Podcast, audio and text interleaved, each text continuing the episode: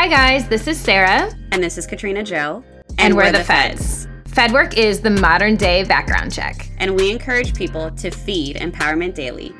And, and you're, you're, now, listening, listening to FedWork. FedWork. Hey guys, welcome to FedWork. I'm Katrina Joe. And Sarah. And we are here with another episode of the Hennessy Never Stop, Never Settle Society special edition series. And we have a very special guest, George from Listen to Me. Hi, George. Hey, what's happening, y'all? Hey. How's it going? It's going really, really, really well. And I'm the type of person that's honest. If it wasn't going well, I'd tell you all. so when I say hey. it, I really mean it's going very well. Hey, honesty, we're here for all the honesty. um, I hear you have a nickname, George 2.0. Is that I do. correct? That is correct. Yeah, I um actually I am the only child of Ruby and George 1.0. Um, and so I had an opportunity to actually name my father retroactively because, you know, my friends started calling me 2.0. So, of course, they called him 1.0. He thinks it's the coolest thing. and it kind of is. Um, but it was born out of you know, the, the web 2.0 dot com bubble kind of space where uh, there was sort of an algorithm or a chart to the to the people that I was able to meet and the things I was able to do, constantly reinventing, constantly adding on, constantly adding another tool to the tool belt. And so 2.0 kind of worked. Growing up, I was really big on saying my full name. I'm George A. Peters II, George A. Peters II. And if it didn't have the second, that's, that's my father. It's a different person, you know. Mm-hmm. Um, somewhere around the time when uh, I was getting into studio life and we were filling out, you know, the little the titles and the avatars for your you know, for your your profile uh, within the Studio Network Hub. And George A. Peters II just didn't fit, and I was like, wait, what do I do? Like I always George A. Peters II. Like this isn't me. And um, one of the uh, one of the producers in there, my brother, actually, my brother-in-law was actually like, try 2.0. And I was like, that's cool. So I like kind of yeah, so there's there's kind of like, you know, nicknames that have kind of broken off of that. You know, I hear two, Toop, Toupee, which is a reference to my ponytail. nice, nice. I mean, it so flows. It kind of rolls, you know? I love it. Well, can you tell us about yourself, a little bit about your background and and where you come from? Yeah, sure. So, as I said, I am an only child, um, and I think that that informed my ability to uh, use my imagination to spend time uh, alone to really, really craft a lot of the projects that I find myself working on now, even professionally. I was born right outside of Philadelphia. Uh, I was the kid in South Jersey that was eating cheesesteaks and soft pretzels, um, going to Eagles games with my pop up, um, and really kind of building my culture out of that town. You know, our major radio station was from there, all of our sports teams, etc. It was the city for the you know for the South Jersey area, and so a lot of that is you know family oriented, whether it's family you create. Um, I can think of, you know, my homeboy Cliff, who I grew up with down the street, who can go into my mom's refrigerator right now and open it up as though he was born from her. Um, and I can think of people that were in, you know, the, the cleaners and the barbershop and the supermarkets. It was a really, really friendly kind of area. And I think because of that, you know, a lot of the neighbors in the in, in the hood started to entrust a lot of us with our entrepreneurial efforts, right? Whether that was um, asking Miss Florence next door who had an electric lawnmower, whether or not I could cut her grass for twenty dollars. So here I am whipping this extension cord back and forth across her lawn, and then that leading to other efforts, you know, around the around the the neighborhood, or whether it was raking leaves, or whether it was you know making something. It was always sort of a hey, what can you do? There was people were really really invested in each other, and I think that had a lot to do with who I would end up taking to Morehouse College in Atlanta, Georgia. Um, at the time, uh, as a high school student, I was doing like a lot of different things. I was hanging out in the media room. I was making my own videos. As a matter of fact, I um, I submitted a video as the major portion of my college application to Morehouse College, much wow. to the chagrin of my mother, who was a professor in Philadelphia higher education. I could have gone to Cheyney or Temple or Drexel, any of those schools for free, but I only applied to Morehouse and I only sent in a video. Absurd. Um, but it worked. coming from my community, you know, and and it was a predominantly white community, so there was a fly in the bowl of milk kind of thing. And I thought that some of the things that made me unique um, would sustain me throughout the rest of my journey until I went to Morehouse and I found out that there were peers of mine who had that same thing. They also sent in tapes. They also were entrepreneurs. They also were, you know, dot, dot, dot. So really going down there was the beginning of the rest of, of my legacy. And I didn't know it at the time. But in terms of my background, you know, I'm excited about the idea that every time I speak about my background, there's more to add to it because of the collaborations that I've been blessed enough to, to have had professionally. I love that. You've had yeah. this entrepreneur spirit since you were young on the hustle around the community. I had to. I mean, I it snowed. It. You can make you can make four or five hundred dollars on a snow day if you're right, willing to get for, you know each going to household to household. Thirteen year old, come on, it's great. I That's love awesome. this. I love this. So yeah. from Morehouse, you know, in your college experience and in just growing up, you know, like when did you realize that you wanted to kind of take that turn into starting your own company? Yeah, no, I it's interesting because I, I think I also knew that I was not going to be able to work for someone else for too long. Um, and I, I know that's kind of a different way of explaining how I wanted to start my own company, but it kind of, you know, that's how it clicked for me. It was more like the other thing didn't click for me, you know. Um, you sit in the middle of the car and you're trying to put the side seatbelt in, it just doesn't go in the buckle as many times as you try. it was that kind of feeling. You know, I, I I did all the normal things that that people trying to get into the entertainment industry did. You know, I was bussing tables. Um, I called myself a consumption facilitator because it, I don't know, I thought that would matter, right? But, uh, but I, you know, I did, I, I, waited tables, I bus tables, you know, I, I folded chinos at, at J. Crew. And, and matter of fact, I can remember sitting in a dressing room in J. Crew where I worked and I wasn't working. I was trying to catch a nap you know, because I had been up all night the night before doing the things that I thought I was really supposed to be doing. Um, yeah. So that kind of spirit, that kind of desire to to use my time as much as I could for the things I really needed to be doing was only impeded by having to do other things, and that's kind of what lent to being like, you know what, I I need to actually really give this a shot. You know, I need to actually know whether or not I would have failed if I tried. Um, right. And Morehouse had a lot to do with that. You know, I, I, I met um, two brothers, Chuck and Nate, who would go on to be um, the part of a trio that formed a record company that asked me to go on tour and stage manage with them.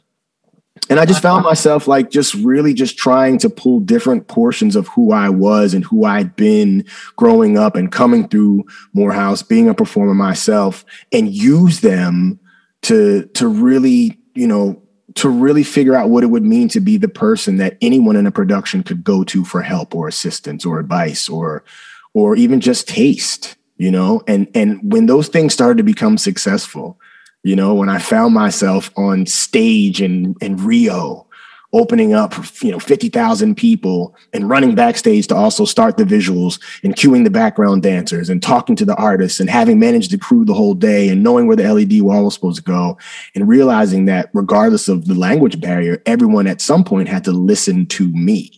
Like to determine yes. what to I, got, I just got goosebumps. I did too. I was like I see where you're going that's really what it, it was you know it. it just it was just a wonderful kind of kind of runway into starting this company. I love this. So, like, was that the moment for you where you were like, okay, this is now going to be, you know, my thing. This is where my passion was. Like, was it was it the nap in J. Crew that was like, I'm supposed to be doing yeah. something else, or was it Rio? You're on stage, you know, arena full of fans that you're like, okay, this is what I'm supposed to be doing. Like, what was that moment for you? Yeah, you know, it's I mean, it's interesting when I start when I identified the moment, it really was a confluence of things. You know, I think um I think one of the most interesting things about my journey was that everything that I've been doing leading up to it was going to be something I was going to need to start the company. So, you know, even being in J. Crew, right? There were elements of that that I just obviously couldn't stand but there right. was there was interaction. There was actual having never been in a corporate setting right, right? there was interaction. There was um, accountability. There was bookkeeping. There was you know there were things that i would not have learned otherwise. And and not just learning what the function was right? But knowing what my style was. Like knowing like I actually don't like to talk in the morning. So all of my meetings and my Zooms are post 10 o'clock. Otherwise, you're going to get a series of indiscernible grunts. But I didn't I didn't know that until I had that experience, right? So there were so many things that happened that made me be like, oh, I can do this. Now, professionally, that's different because a lot of us do things, you know, in our room and our sketch pads and our heads on social media, whatever, but we're not getting paid for them. And so you don't know whether or not it would work as a company. Everybody has a company. Everybody has a lemonade stand. Everybody has a, a newspaper route or, you know, what have you, right? But it isn't until you actually are in a position where everyone has to listen to you and you respond knowing that your shared success, either client, artist, collaborator, whatever, is going to impact your legacy. And then they return to you to pay you for it that's when you realize, oh, this thing will work. And that was that was it for me. I, you know, I would love to say, hey, I was like, this thing's definitely going to work. I have to do it. I have to start this company. No, there were a lot of things that I was already comfortable doing, um, that I was really excited about, that I began to be rewarded and resourced for. And I said, oh, you know what? That's it. I love it. So it sounds like it kind of just flowed to you over time in an organic way. Like you were already doing it, and then you were like, hold on, let's make this an actual thing. Yeah, totally. I, I, have this phrase that I use. It's um, even if you weren't watching, I'd be doing this anyway. Mm. And it is even if you weren't watching, I'd be doing this anyway. Now, if you're a chef, it's even if you weren't eating, I'd be cooking this anyway. If you were, you know, you can kind of change it and make right. it whatever you need it to be. But to your to your your point, Katrina, like, yeah, things were already flowing. These were things that I was confident that I was supposed to be providing and contributing and creating anyway. And so I was going to find the means to do so, right? I was going to find a way to do it. Did I know that it was going to work to help me support my family? Did I know it was going to work to help me support other artists? No, I didn't necessarily know that, but I knew inherently that I needed to continue along this path for my sanity, uh, for my peace, for my happiness. And so there was a flow to it that I think does come with when you are doing the thing to which you are called to be doing. I think there is a flow and a peace that comes with that. And of course, there's resistance. Of course, there's some obstacles and impediments. That's Uh, that's natural, right? But there is a peace and a flow to how you feel when you're doing it that makes you say, "This is what I'm supposed to be doing," and that's the thing you hold on to on the days when it's hard as hell. You 100%. hold on to it. You know you're supposed yep. It, you know. Yeah, absolutely. Yeah. For the for the people that don't know that are listening in, can you tell everyone? about Listen to Me?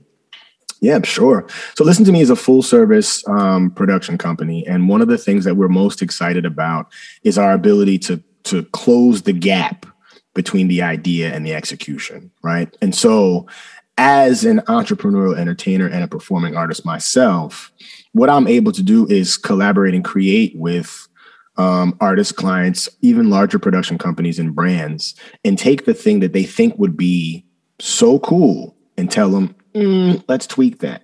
Or the thing that would be so easy and tell them, mm, we need another truck. Or tell them the thing that would fit so well in this square peg and remind them that it's a round hole, but we can make the square peg bigger. So rather than crushing the idea that that so many, you know, logistics oriented production companies have, as right. an artist, I'm able to sit with you from the inception, from the nation point and say, look, here's the best way for us to make this thing happen. Um, as a producer, as a DJ, as a host, um, as a songwriter, as a screenwriter, there are things that I can bring into the conversation, partners I can bring into the conversation early enough for you to expand your dream as opposed to trying to diminish it. So, the biggest thing that we like to do is really make the transition from that crazy idea you have into the crazy response that your audience or your consumers or your clients ultimately deserve. I love this. You were just bringing, bringing dreams to life on a yeah.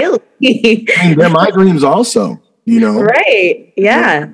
So uh, the opportunity to collaborate and, and decidedly so, right. To be um, particular about who and what I collaborate on you know, is a dream come true. And I get a chance to actually see so many different sides of the industry because there are so many different dreams to help make come true.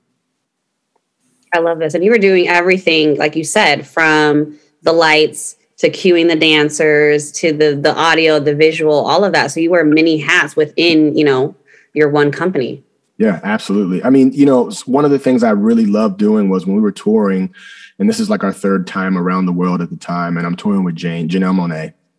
And we get to a place where there's a, a shorthand where I recognize that, you know, at certain points in the show, she can only really speak with me because there's just so much going on. And I recognize that to be the same for so many different departments.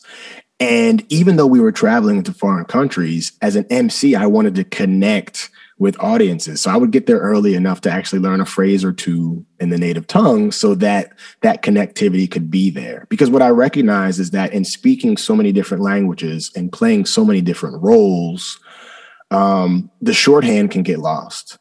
And so I've been very precious along this journey about, despite wearing so many hats, I don't wear hats that don't fit my head. And I also don't wear hats. I love that. I don't. Yeah, you know, you don't that. put on the hat just because it looks good. That might not be your hat.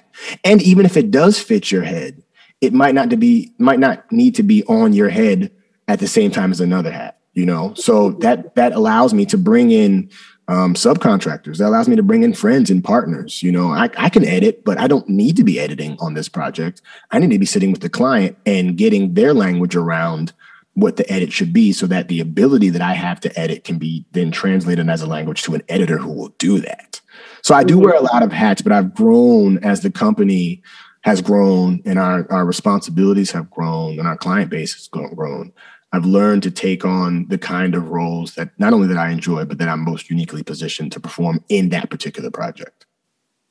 I love that. And and yeah. you kind of touched on, you know, um, giving the work right to the right person within your team that should be doing it. And I think a lot of entrepreneurs sometimes kind of get scared with the idea of like giving up some control because it's their baby, it's their, you know, their company, their mm-hmm. prize, where, you know, you speak very, you spoke about it about how like you know maybe this person may be in the better position to do this and i can be you know more useful in this area which i think a lot of entrepreneurs sometimes get scared of that idea of just kind of allocating the work of where it needs to go, you know?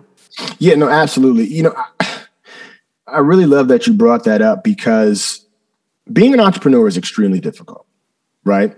And one of the things that we have to combat is that many times because we're not working for somebody else, uh, many people think that we are entrepreneurial in our efforts because we don't want to be confined or we don't want to report to somebody. We don't understand the structure, right? No, entrepreneurs are extremely hard workers, so much so that we often have to convince ourselves to bring other people into our project or our baby because we're used to managing it, right?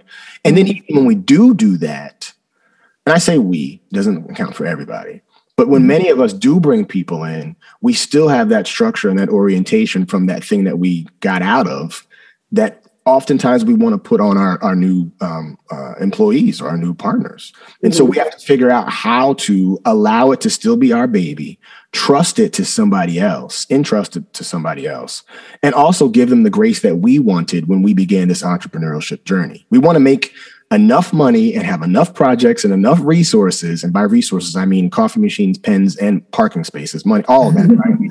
right? So that so that you want to be here working on this project. So you don't also have to work at J. Crew or also have to bus tables. We want you right. to do that. But we don't want you to lose that fire that we hope is contagious and incendiary in terms of how we're actually all navigating the entrepreneurial space. Yes, we have to have structure. Yes, we have to have revenue goals, sure but we still want to have that fire that that is typically attributed to to a passionate entrepreneurial endeavor. Mm-hmm. Yes. Absolutely. I mean, you know, being passionate passionate about your craft is is huge in any, you know, career journey. Absolutely. Certainly. And you being able to bring that out of other people, you know, like you said, like you delegating and knowing when the right person is right for that job there's a level of confidence that you're giving to that person as well. Like, oh, he thinks I'd be good at this. I know I'd be good at this. Now let me prove that I'm good at this. You know, so you're also empowering other people, which is a beautiful thing in, in the process of your own journey. And it's necessary. You know, as I told you, I started off and I went through uh, the broad strokes of my career trajectory, but nowhere in there was there training for stage management ever. But I was in trust. Somebody said to me, Hey, I think you can do this. And granted, we were operating as a lot of like you know collaborative entrepreneurs are um, like um, like a fast food restaurant right like you come in and you're responsible for fries but The burgers are burning. You're gonna act like you don't know how to flip burgers. Like go flip yeah. the burgers. And also the trash, is, the trash is running over and it's right. snowing. We need somebody to shovel the drive it. Like, so you do get an opportunity through empowerment, but it's also very much a thrown to the fire kind of kind of thing. Um, and I think that that I still want to trust individuals that I work with. I still want to give them the freedom to add more seasoning to that thing we're cooking together. But again, because it is my baby, there are things that because of my abilities in certain areas, I'm, I'm going to look. I'm going to ask for certain deliverables. I'm going to ask for right. certain touch points. You're going to ask for a sample. Can I? Can I'm I take? owner. I got it. You know what I mean? Trust you, but it might taste different for me. Let me. Let me. Yeah. Mm, okay. All right. You know. Great. Great. A little more garlic. A little more seasoning. Thanks. A little more. Just a little more. You did great though. You did great. Yeah. I love that. I mean, Sarah, I, I, thank you for bringing up empowerment. Um, yeah. George, I'm not sure if you know, but an aspect of Fed work that we like to really capitalize on is Feed Empowerment Daily. And it sounds like you're doing that all the time, you know, within your own respective community, within your business. Um, how do you, you know, keep the inspiration going for yourself? And who would you say inspires you?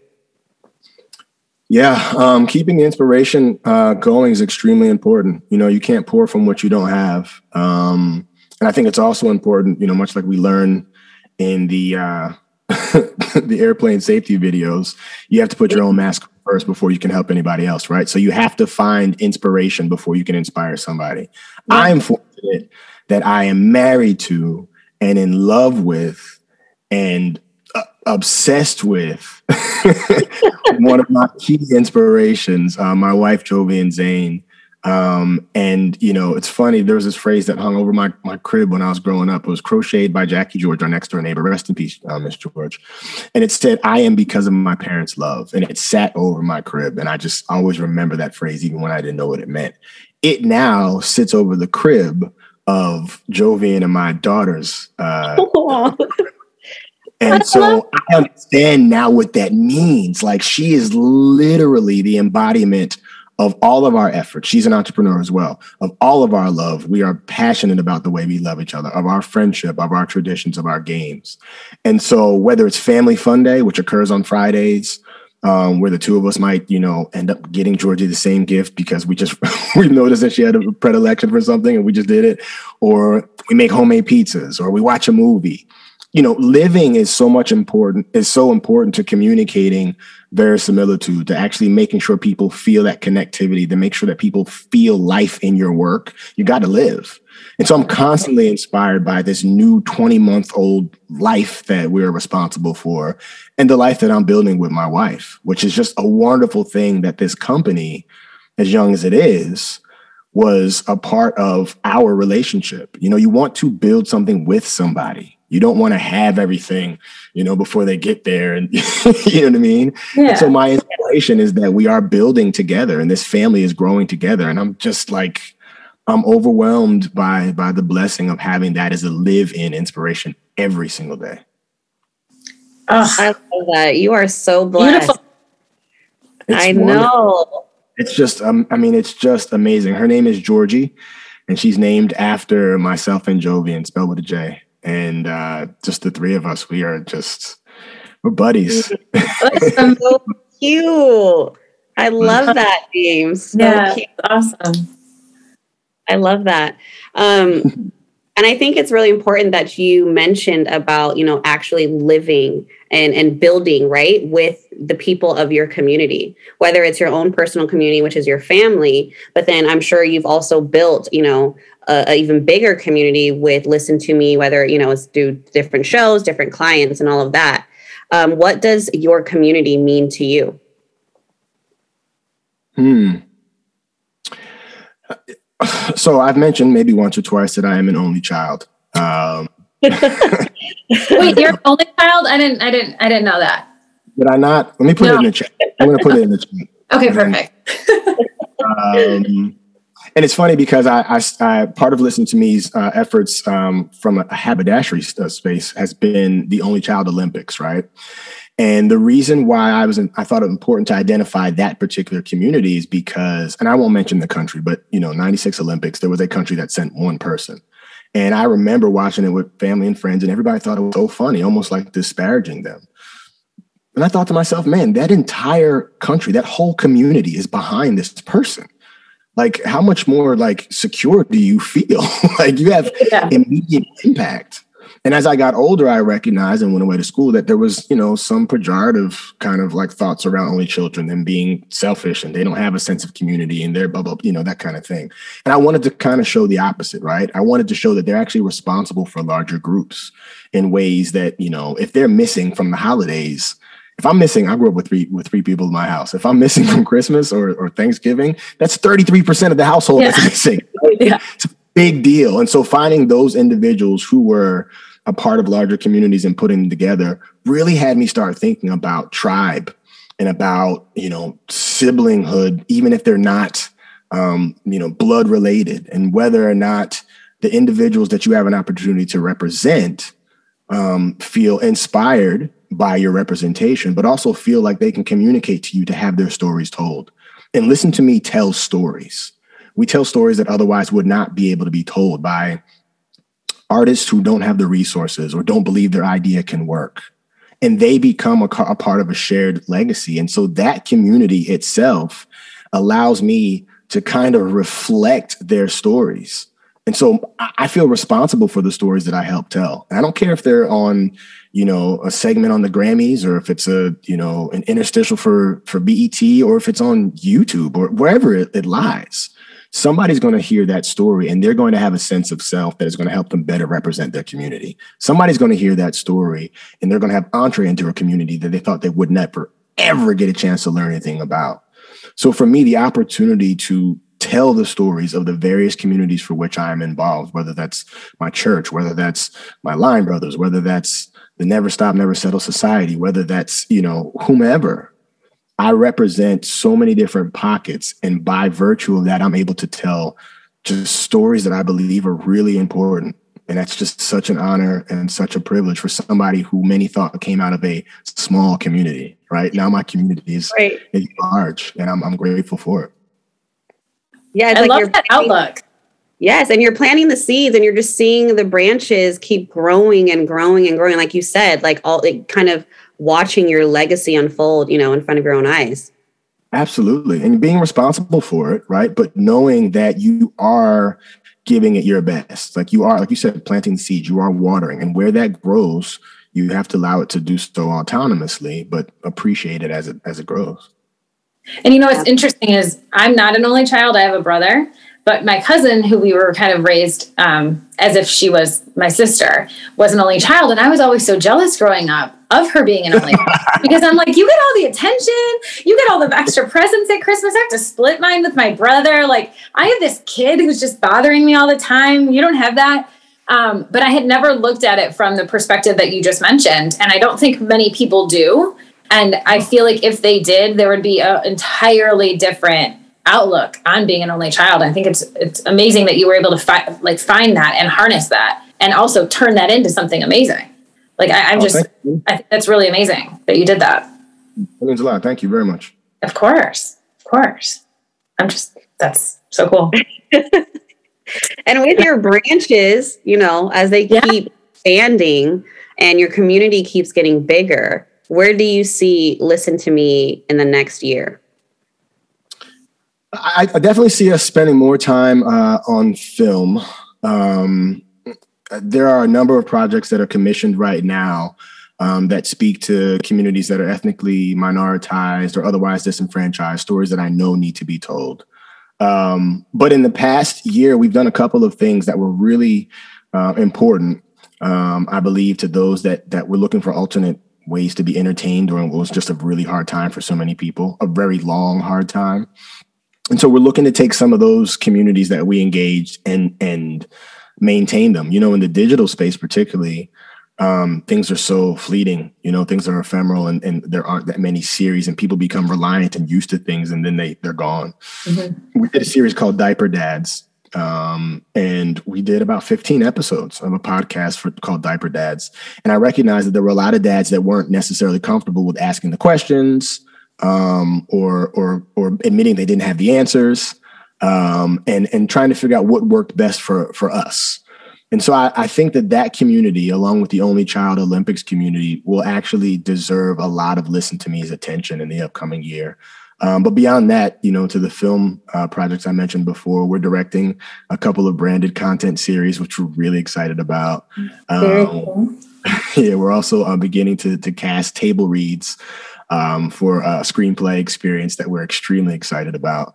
Um, and then we're working alongside the On Purpose movement to uh, produce um, some content that's going to be available for people in a way that they can digest it snackably the way that they want to and not feel like they have to you know, be a part of a program per se.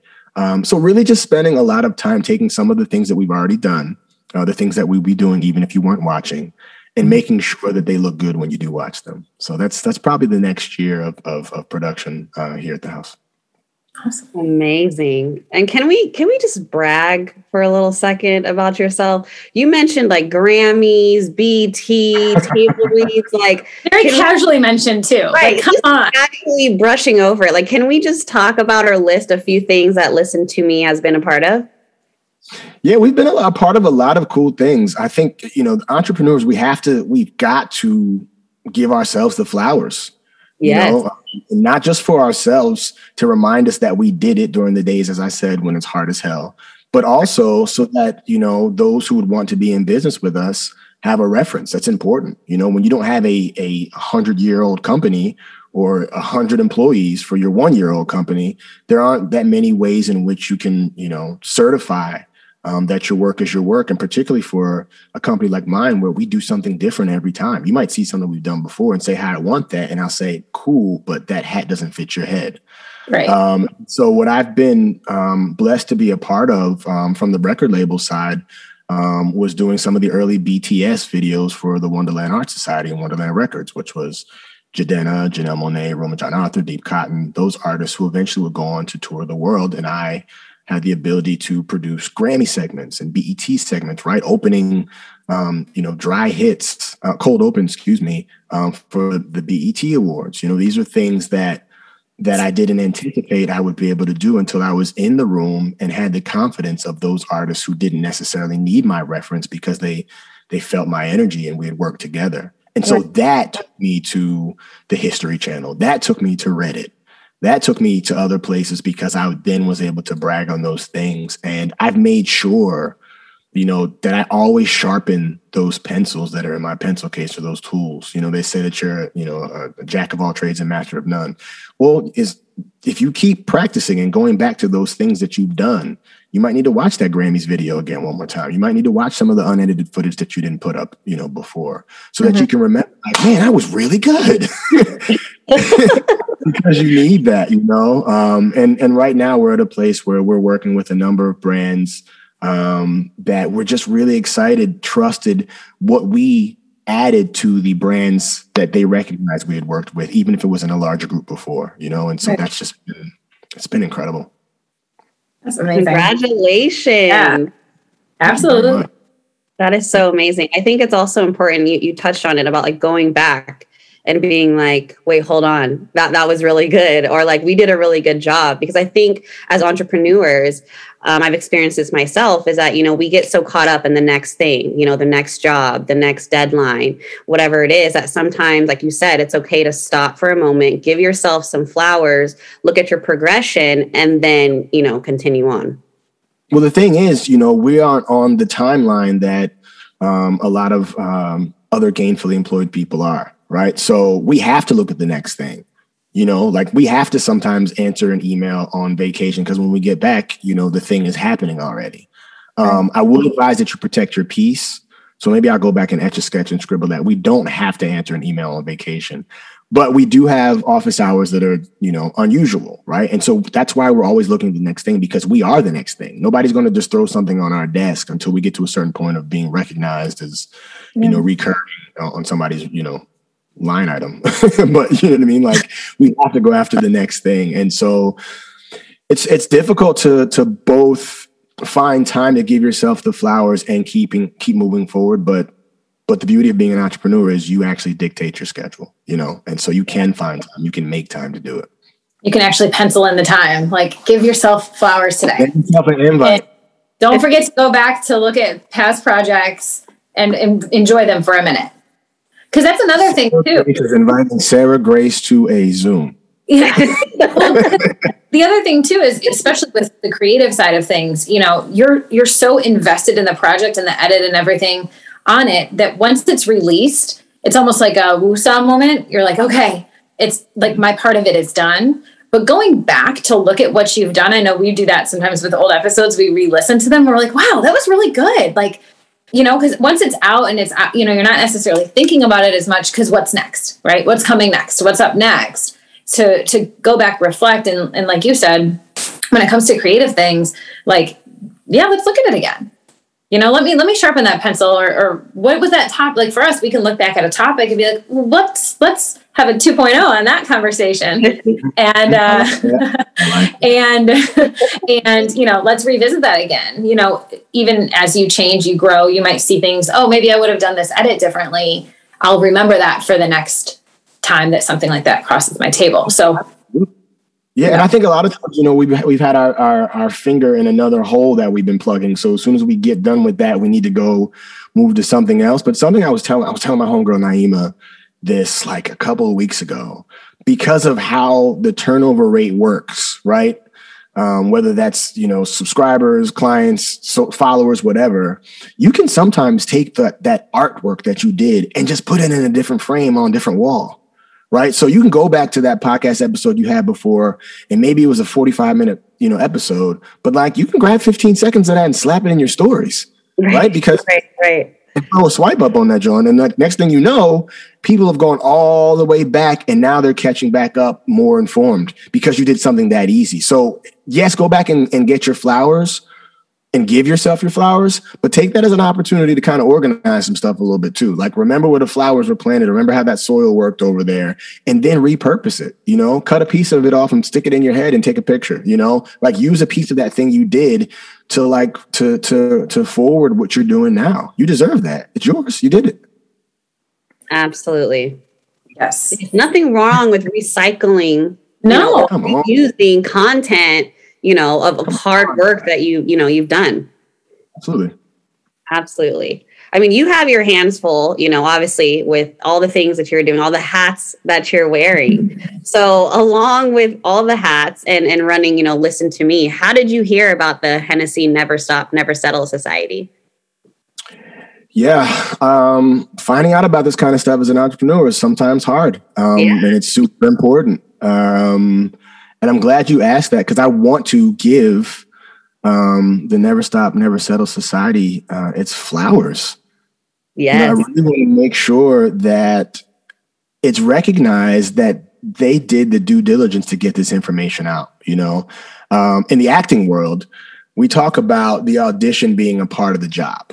And sometimes we get upset with the audition because we'd rather be doing the work or writing the piece or acting the thing or editing the thing, but you have to audition to get there.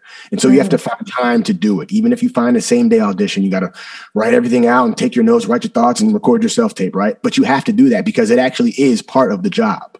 In the same way, finding societies like this, finding resources like this, getting a grant like this, getting exposure to offices in New York City like this, you know, getting connected with the gathering spot like this, that's a part of what entrepreneurs need.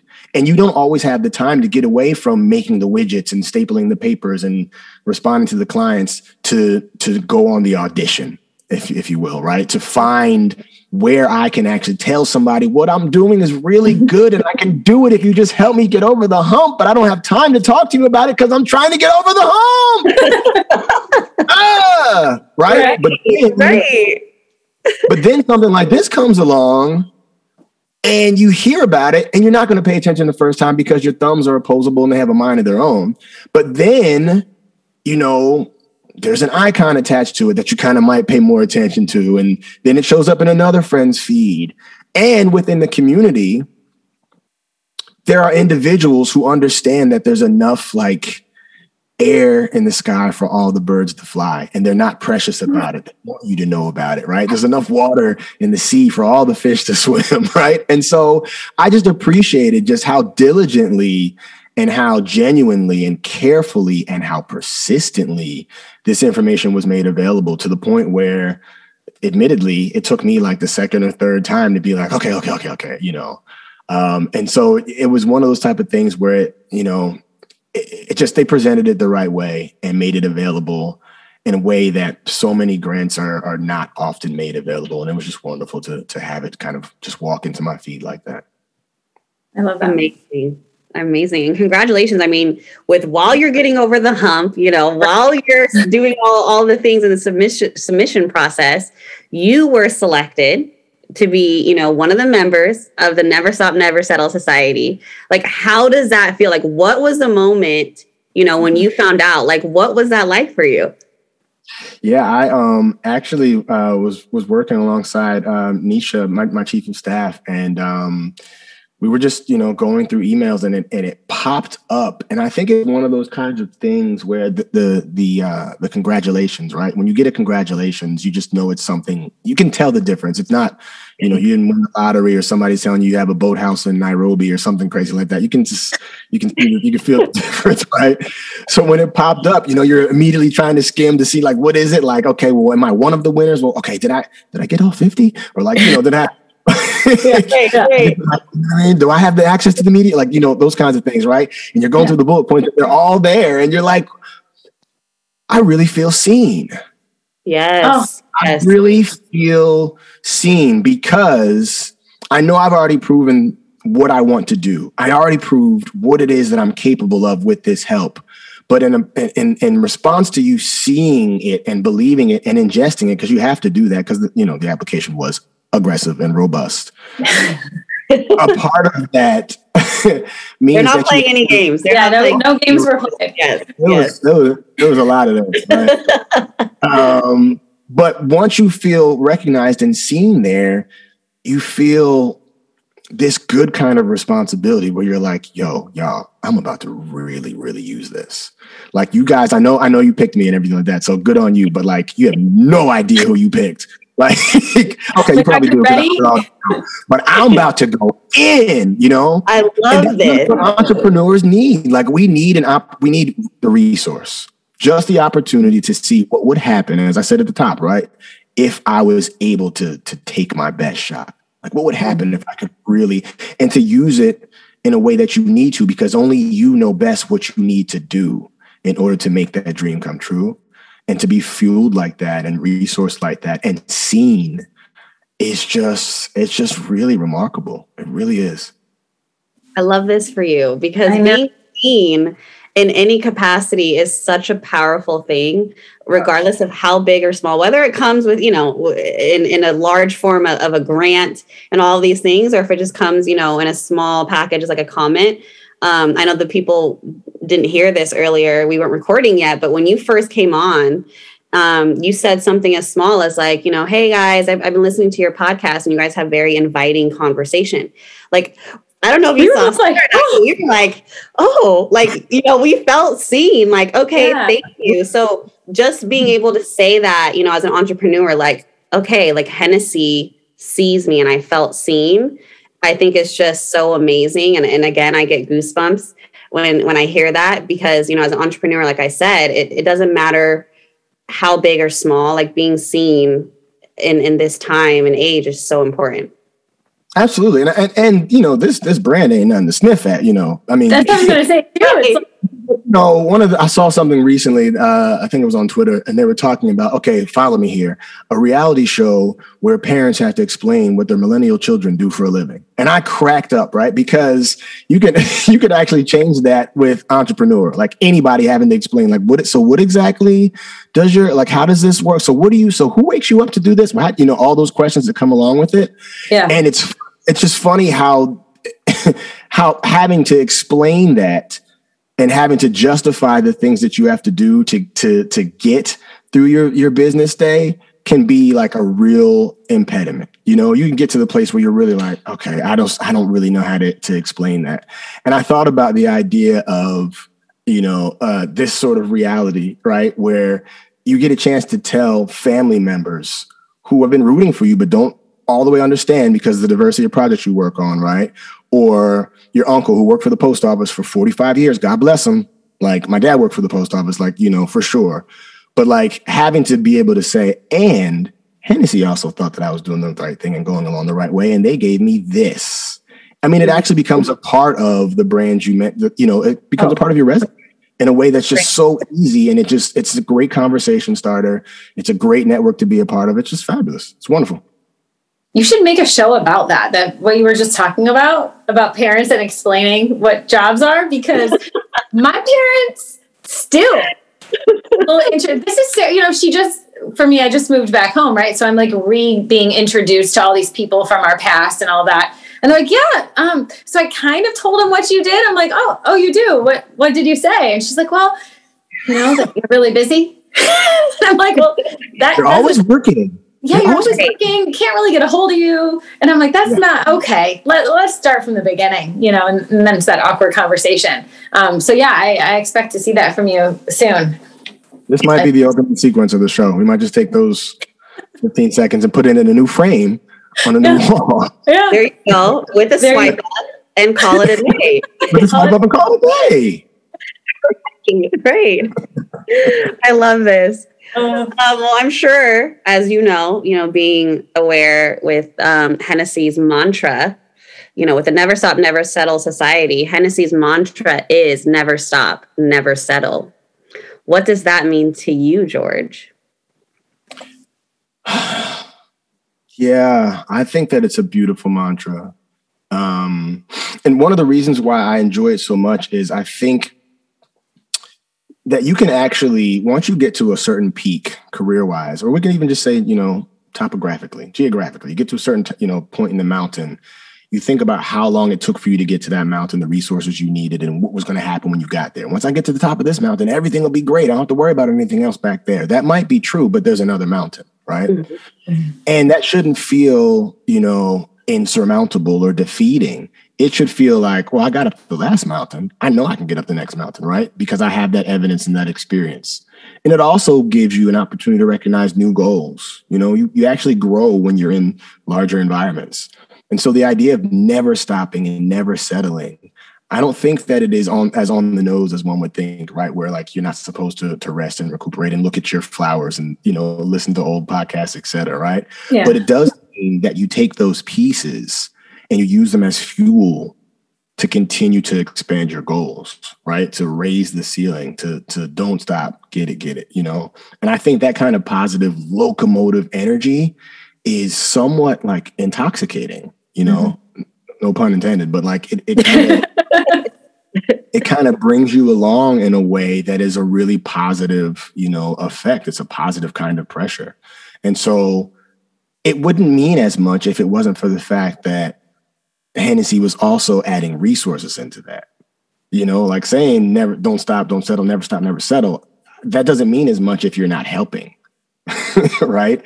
And so I think that, you know, the more that you dig into the meaning and start to see the people, the entrepreneurs that are impacted by it, you also recognize that they're literally helping along the way. So I think that they're sharing in that. It's more like, you know, we we are not going to stop. We are not going to settle, as opposed to it just being a mandate or an edict or you know a suggestion. It's it's really a, a practice that they are practicing as well, and I think it's it's beautiful. I think it's honest, and I think it's necessary. Hundred percent. I love that. I love, I love that. that. I think that was you know that you mentioned. You know within the mantra, not only just saying the mantra, right? Or you know claiming it but also practicing it and being an example of it is is very important. So i love that you just pointed that out. Thank you. Thank you. Yeah. um, talking you know going back to to the idea of the mountain and the next mountain and, and obviously the obstacles that happened along the way along that journey um, what do you feel like you know whether it was obstacles that you faced or other entrepreneurs that you have worked with um, you know what are those types of obstacles that entrepreneurs face you know as they're getting their businesses established like what what was that like for you I mean, I can be specific. You know, I'm a full Yeah, service production. Yeah, let's talk. And I have run into jobs that after submitting an RFP and putting together a budget for a job, um, being awarded the job, and then finding out that the company has a, a net 60 or net 90 or something absurd like that, where they can't even make a deposit. Now, these are, you know, sometimes multi-hundred, they're, they're, they're budgets. And I, I don't, I'm not sitting around with, you know, at the average entrepreneur that's starting their business is not sitting around with um, that kind of, you know, liquidation. Yeah. disposable income that's just Yeah. not there right and so you end up losing a job that you that you could crush because of the timing associated with it or perhaps because um, departmentally you're not aligned with the, the structures that they're used to and they're used to so and so from the art department asking so and so for the you know the, the schematic and then you don't get it and you're working along assumptions and ideas and zooms and meetings and things like that where you don't get the normal flow of paperwork that perhaps a larger established company would. That Mhm. also could ha- could impede your ability or hinder your ability to perform, you know, at a high level. And so, and these are specific examples from when I first began, right? But I think overall they fall underneath the umbrella where there isn't always the equitable kind of engagement because that's really what that means, right? It's not just providing the opportunity at all. you know, it's making sure that these smaller companies, these particularly the minority owned ones, can have an opportunity in the same way that so-called other assumed deserving companies would. And I think that sometimes that becomes a real hurdle for for small business owners and and not being able to take things because they can't front the money or they can't, you know, or, or they can't wait for for you to actually, you know, send a deposit. Right. Um, so even moments like this, should an entrepreneur choose to use this as a launch pad, you know, then this money becomes a big, big deal. oh you yeah. know, for them to take a shot where normally they wouldn't be able to, and that gives them the confidence that they're going into it with with with their own bag, as as we say, right? And they're not playing around with someone else's money and hoping, oh my god, I hope I get this right because my whole business is dependent upon this, and if I don't get this, then I got to, you know, my credit cards, blah, blah, blah, you know, those kinds of things. Yeah. Like those are real problems Yeah, for for sure. right? Absolutely. So I think that's just a major, a major, you know, thing that that that that entrepreneurs are are able to sort of sidestep when resources like this become available. For sure. And you know, going through those types of of hurdles and, and obstacles, like what then makes your journey through entrepreneurship, like what makes that the most satisfying then? Like is it getting over those hurdles or or what for you is, is the most satisfying part on that? A little bit, you know. I told you I, I am an only child Olympian, so I do like like to break records over hurdles. Um, I think the most satisfying piece is not so much about like being contrary to you know non-entrepreneurial efforts and being like I can do this on my own and you know beating my chest. Yeah. Um, I don't I don't think it's a stubbornness, you know, or anything negative like that. I think it is truly that I understand that I am called to provide something that would not be there if I didn't make it. And that's a a really awesome thing to have a responsibility fulfilled to act to, to do the thing you're supposed to do. That drives me every step of the way, right? That when I see a project in my mind that I think could have an impact, that I can do it, that I can make it, um, that I can collaborate to have it created. Um, that drives me. It also drives me um, because I know that there are so many people coming up behind me who, in the same way that traditional employment was sort of passed down because they saw that as the model, will now be able to see my model. And in as much as the generation above me might not be able to explain what it is I'm doing, the generation below not only knows exactly what I'm doing, but probably knows how to do it faster, quicker, more efficiently, and way cooler. But they just needed to see me doing it. And so I'm driven by the fact that when I get off of this, I have a meeting with a storyboard artist. Um, and I have one more meeting with the casting director. And then I'm going right across from our building to go and hang out with my daughter. And I did did so all morning as well because I was able to set my own hours.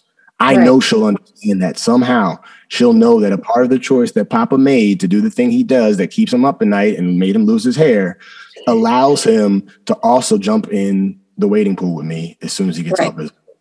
So it's a combination of doing the thing that I know I'm called to do that wouldn't happen if I wasn't there.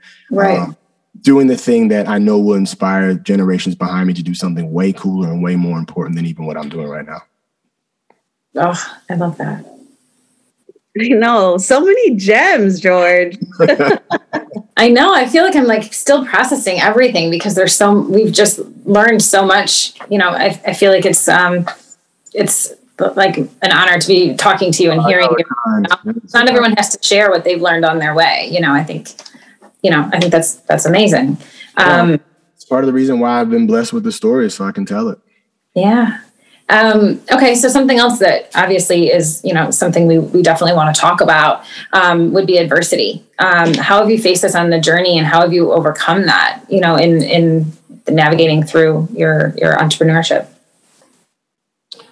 I mean, there's a great deal of of uh, of doubt, I think, associated during the hard points of entrepreneurship. Um, mm-hmm. You have friends that, at my stage professionally, um, have finished residency, have passed the bar, um, have done those kinds of things that the time that they've spent doing it is understood broadly. And so there's no question about it, right? But you do face a lot of people asking, you know, well, well, when are you when are you going to do this thing, or when is this going to be a thing? Because they associate the kind of success that they assumed you would have when they thought you were on a path that they could quantify, right. with something equally or more, you know, something in that same space over here, not knowing that you actually had to like learn how to think back again in your other side of your brain and had to learn how to, you know, all those kinds of things, right? And so that's pretty significant when you are an individual, humbly stated, um, who folks had anticipated a, a, certain bar of success from. Um, because then that kind of weighs on you. You start to there are comparisons that happen, you know, and and that's something difficult to kind of get past if you don't have a strong inspirational community, a strong faith, and then belief that you're doing what you're supposed to be doing. Uh, but specifically, you know, I can remember just being places that I just did not want to be along this journey, um, performing tasks that I thought I should not be performing because I was tired of not being able to do the thing that I wanted to do. Mm-hmm. Um, trying to juggle both of those things, you know, back to the J. Crew dressing room, trying to literally book like playhouses in Dallas for my one man show. Um, like while I was folding chinos, right? Yeah. Like those things start to really weigh on you because you associate timelines and ages with, you know, benchmarks. Mm-hmm. Um, and that was a tough period. You know, it was a really tough period. Fortunately, um, I got to the place where friends that I had poured into before were able to pull me out of that space and pull me onto projects to remind me of flowers that I had planted. Um, and that's really how how how I got to where I am now, to be honest. Yeah. And I love how you say, like, you know, for entrepreneurs, it's not a one size fits all, right? So it's not everyone's, you know, first five year plan is going to look the same, or you should be here at this time or whatnot. And I think a lot of entrepreneurs sometimes can get scared of that. Like, okay, in the first year, I'm not at this, this, and this. So maybe this isn't the route that I should go into when really, like, it's okay if your journey is not working out in the first year, but you do feel like you are in your calling and this is where you're supposed to be as an entrepreneur. It may just happen in five years or in two years or in 10 years, and that's okay. Exactly. And even making the decision about where it should go. Because there are some entrepreneurs who are best suited to handle 500 clients and don't mm-hmm. necessarily need to scale. And there are some that see things from a more macro version. And so they got to get through that tough spot in order to be able to manage folks there. But being honest with yourself about where you fall on that spectrum is crucial. And a lot of times, because of outside influences, you might be pushed or pulled or or precluded from moving in a direction that you that you should be, right? And so all in all, the idea of being somewhat alone as an entrepreneur, but also um, having to respond to so many different uh, opinions about your journey that is its own level of adversity because those things bleed into you you know? You need to be constantly encouraged as an entrepreneur. You got to encourage yourself right, you know, right, because you're not going to always get that from other places and as a person whose major love language is um, words of affirmation.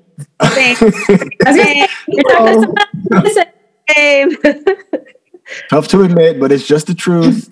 When you're hearing the opposite and you're in the middle of one of the toughest things that happens to dominate every aspect of your life, yeah, it's it's difficult. It's difficult. Absolutely. So looking at that, what would you tell your younger self then? Would you say do not become an entrepreneur? Or would you say go to the post office, go to go to UPS. There's this thing called the internet that's coming. Buy a whole bunch of domains. I know you don't know what a domain is, but go to the basement and get a dictionary and look up what domain is. Right, right. I would probably tell my younger self um, to do exactly what you're you're doing. Like, don't feel weird about the fact that um, you're an entertainer, but it drains you, and everyone thinks you're an extrovert, but you're really an introvert. Don't feel weird about going to your room and staring at the crack in the wall until it begins to look like the Tigris or the Euphrates River. You'll need that one day. Don't feel weird about staying up after bedtime to read books. You'll need that one day. But what you should do right now, young George, is you should try to get as organized as possible. And I know that's going to sound crazy, but rather than trying to build a tall apartment building, build a wide foundation. Get folders, whether it's digital or actual. Keep pictures in places, keep ideas in places, keep dreams that you've had in places, keep stuffed animals in places, whatever those things are. Trying to try to start figuring out what it means to, to organize and to figure out where to place content. Once you do that, then you'll recognize what content you do or don't not do not need. That's the first thing I would tell myself. I'd also tell myself to celebrate every single milestone. Yes. Every single milestone, because then you'll start to enjoy the journey. When you're celebrating every milestone, the journey doesn't necessarily seem as long because you I mean, you're celebrating after everything. Celebrating.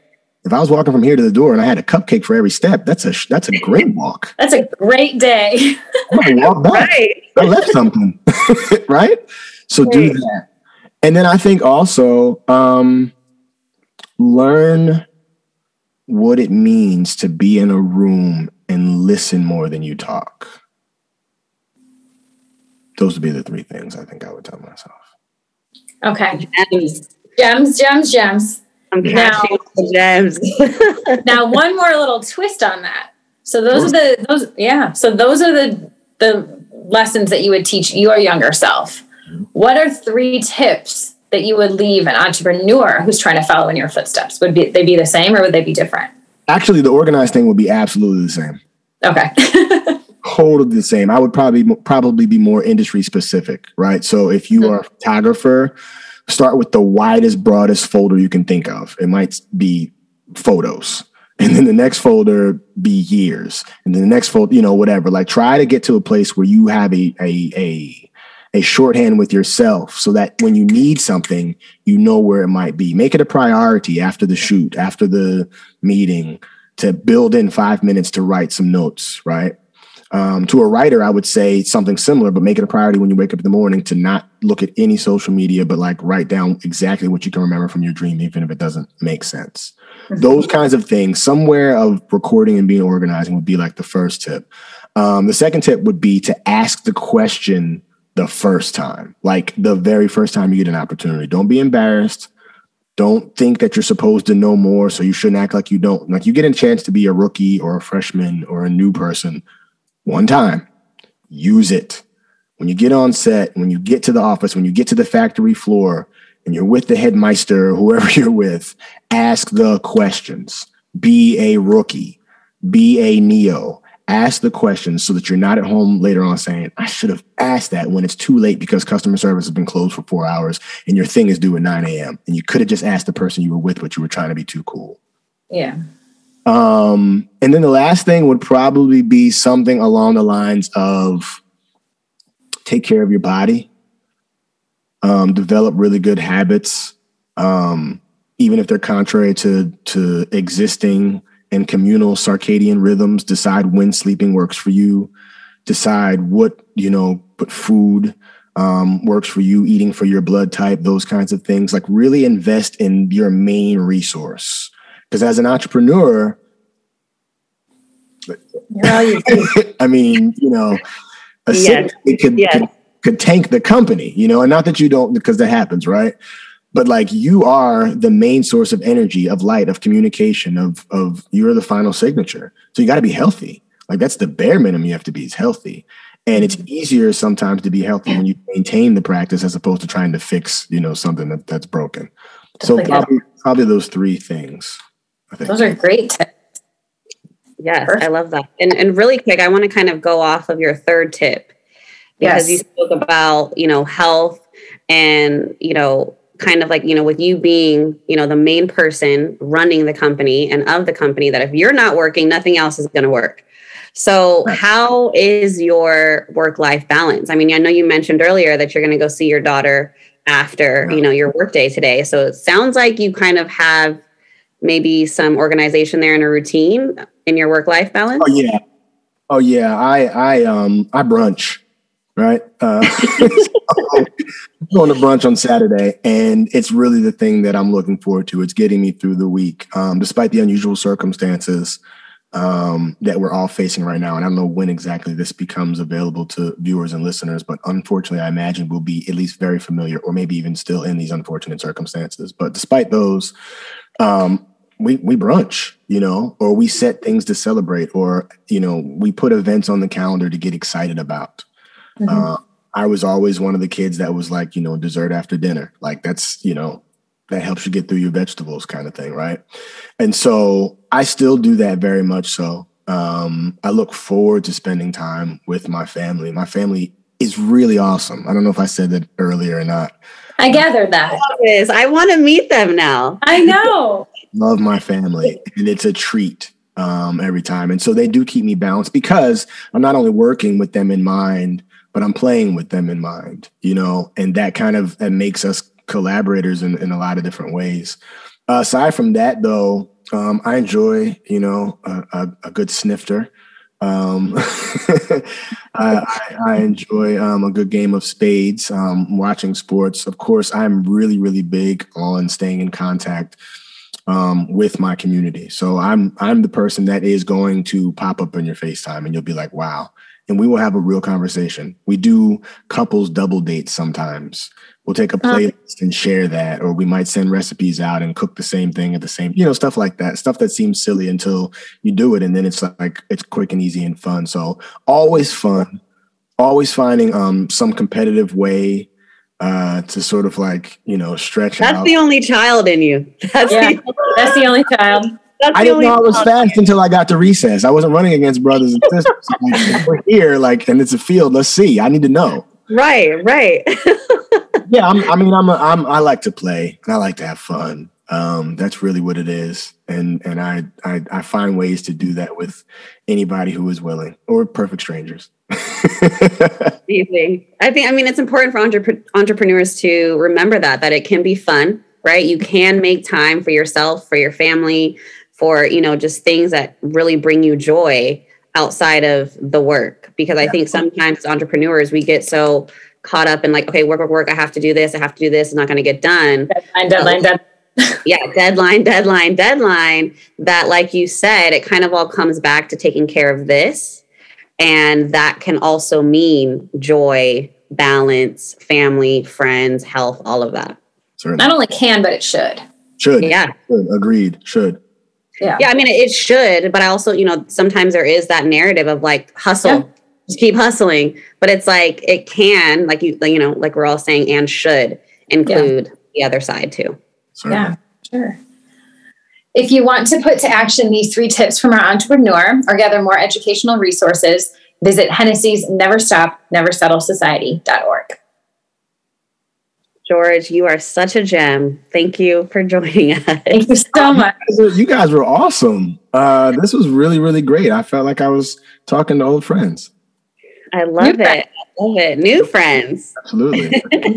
Thank you for having me. I really appreciate the time to not only be inside of a podcast that I've been listening to and enjoying, um, but also to thank Hennessy and, and the Never Stop, Never Settle Society for providing not only this platform, but resources for, for future platforms. So I really appreciate it. Oh, of course. Of course. Thank you. Where can the people find you? Oh, where can the people find me?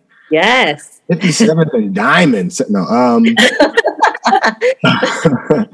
um, you can find me at George 2.0, spelled all the way out. That's T W O P O I N T O H, like 2.0.